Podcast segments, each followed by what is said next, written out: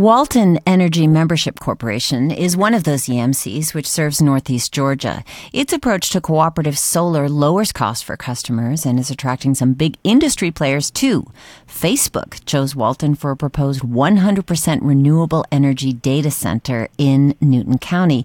Greg Brooks, Brooks joins us on the phone. He's Community and Public Relations Director for EMC. Greg Brooks, hello. Hey, good morning, Virginia. Glad right. to be here. Well, we're starting to see more and more houses decked out with solar panels across the state, but your company takes a different approach. You call it cooperative solar. So, what does that mean? We do. It might surprise most people to know that only 25% of the res- residential rooftops in the United States are suitable for solar, and that is said by the National Renewable Energy Lab. That's because uh, you have renters whose landlords won't allow it. You have people living in apartment buildings; they have no roofs. You have people that have those beautiful Georgia oak trees shading their home, and they don't want to cut them. So only 25% really uh, are suitable. That leaves the other 75%. So what our cooperative solar program seeks to do is to allow those people whose roofs are not suitable for solar to participate in solar energy production. So uh, we we uh, build and maintain solar facilities, and for only twenty five dollars a month, those people can participate in solar energy production. So you they have. You have to connect houses, though, right, throughout communities to solar installations if they can't have them on their own house, correct? Well, the grid connects them. The grid's already in place, and so they're connected through the grid, and these solar installations are connected to the grid as well. So, how are you able to do that and keep costs for customers at $25 a month? What they do is they receive the solar output from a portion of the facility. And it, of course, it, our program mimics exactly the uh, if they had panels on their roof. Mm-hmm. Because if it's cloudy, they might not make as much solar energy or receive a credit for as much that their portion produced. If it's a nice sunny month, then they'll receive a, um, a bigger credit. All right. So, for context, how big are these communal solar installations that feed all of these individualized houses? Mm-hmm. We have about 6.5 megawatts total of of community of cooperative solar right now. One megawatt occupies about six acres of land, so you know that's around uh, 40 acres of panels. And a megawatt, uh, if you used it solely to supply the total needs of a home, a megawatt would supply the total needs of about 150 homes. So it's it's a significant amount. Uh, I want to ask you about the power grid here. While other states across the country do have statewide standards for renewable energy, there's not really that mandate in Georgia. So, what led Walton EMC, which is a was a traditional power company or cooperative rather, to involvement with solar power? Well, Virginia, we're we're owned by our customers. We were started because no one was interested in coming out where they were to provide them with power. So those actual customers got together themselves and formed their own power company to do the job. So uh, our focus is member service or satisfying the needs and wants of our customers, and our customers were asking for it. Uh, they wanted to have a, uh, a chance to participate in solar energy, and we wanted them to be able to do that at a very affordable rate. Um, typical cooperative or community solar programs traditionally had people that act, had people to actually buy part of the facility, and sometimes that part may have ranged up into the thousands of dollars, which would have prevented a lot of people from participating. Mm-hmm. So we wanted to keep it where everybody could participate. So you are not governed by the Public Service Commission, like, for example, Georgia Power we are not, but actually we're governed by our own customers, mm-hmm. and so they're they're going to keep a close watch on us, and uh, they they come to our meeting, and actually the people who uh, the board of directors for Walton EMC are actual customers who receive power from us. So we're governed by ourselves and by the people who actually pay the bills. Right.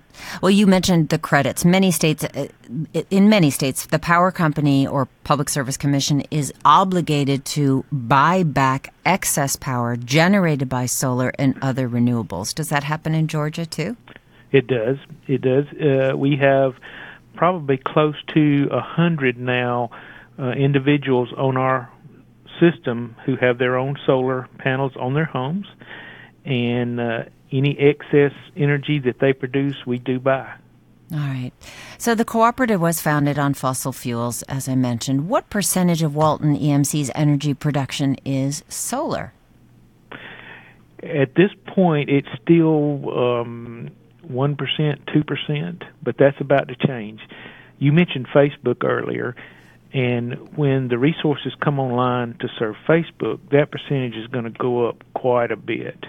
Um, and Virginia, Virginia, one thing that's been fascinating to me, if you go back only eight or ten years ago, 60% of our energy was supplied by coal now that's probably eight, you know, eight percent. It's it's taken a dramatic turn in just a short time. Mm-hmm. Greg Brooks is with us. He's Community and Public Relations Director for Walton EMC. That's a power cooperative. We're talking about solar power in Georgia, and as he mentioned, they have a big contract with Facebook, which is moving forward with plans to build a new data center in Dalton County, powered 100 percent with renewable energy, which is a huge project. How big will that installation be, Greg? It'll take um, 200 megawatts of solar that's actually under construction right now in South Georgia to supply that facility. And uh, of course, you know, if we're talking about six acres for one megawatt, um, that's you know that's a lot. 1,200 acres. Yeah, 1,200 acres of, of solar panels to to supply that that facility. Why South Georgia for your installation? There's two reasons. Um, any if you live up in the, up in the, this part of the state, you know that land is not available in big tracts, mm-hmm. pretty much. If it was, um, it would be very cost prohibitive.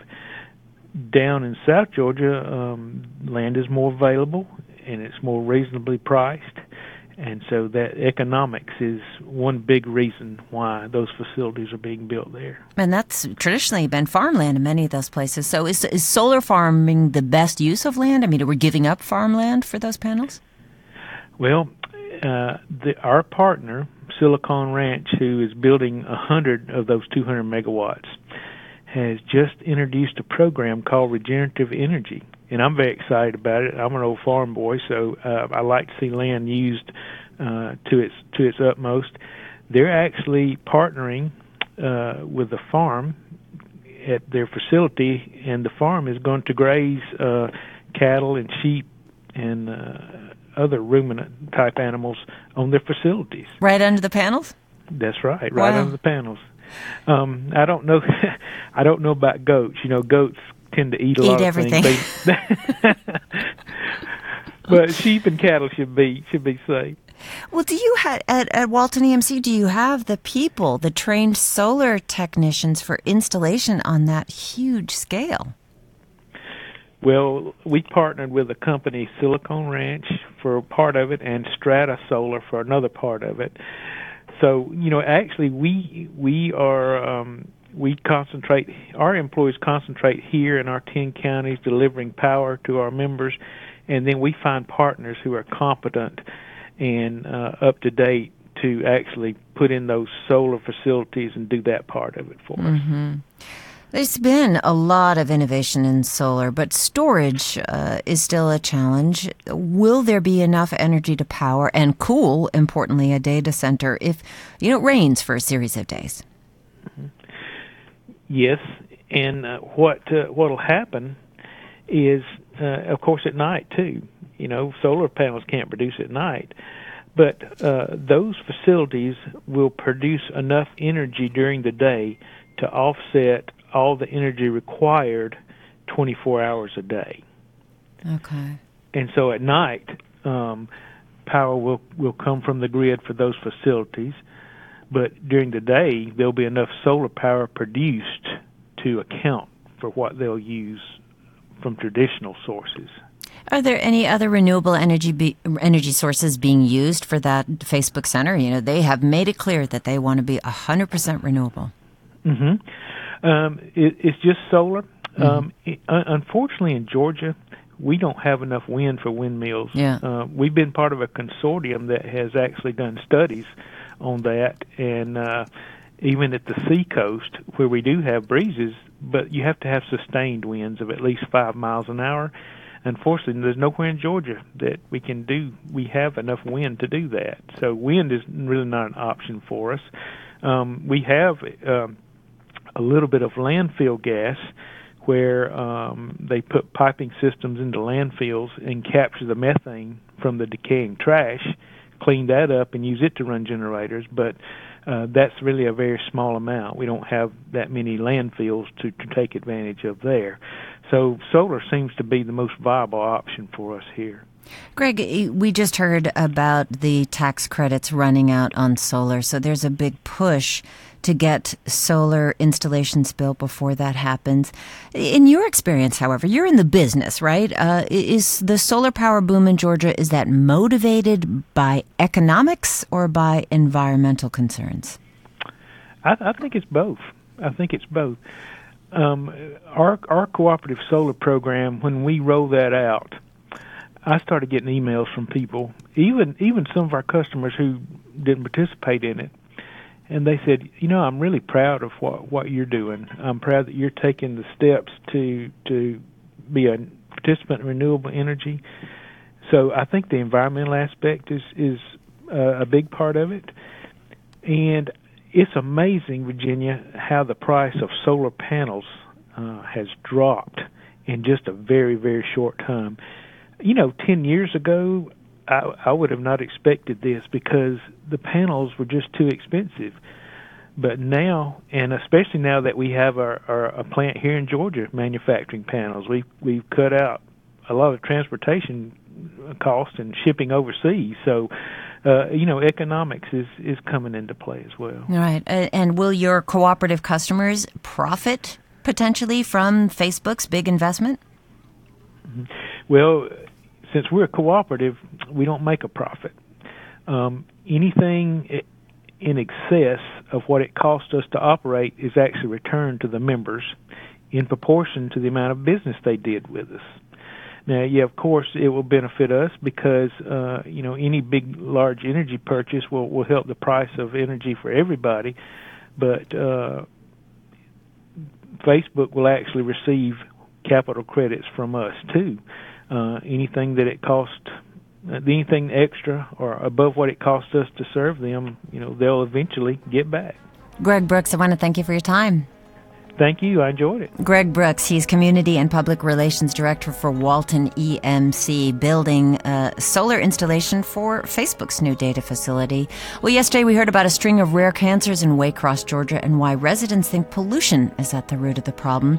On Facebook, Todd Cormack wrote, We were looking to move there, but I've decided not to because of this. Ooh, ouch. Well, On Second Thought is produced by LaRaven Taylor, Amelia Brock, and Jake Troyer. So glad you could join us. Jesse Neiswanger is our engineer. Our senior producer is Amy Kiley, and Sarah Shariari, managing editor for GPB News. Have a great weekend.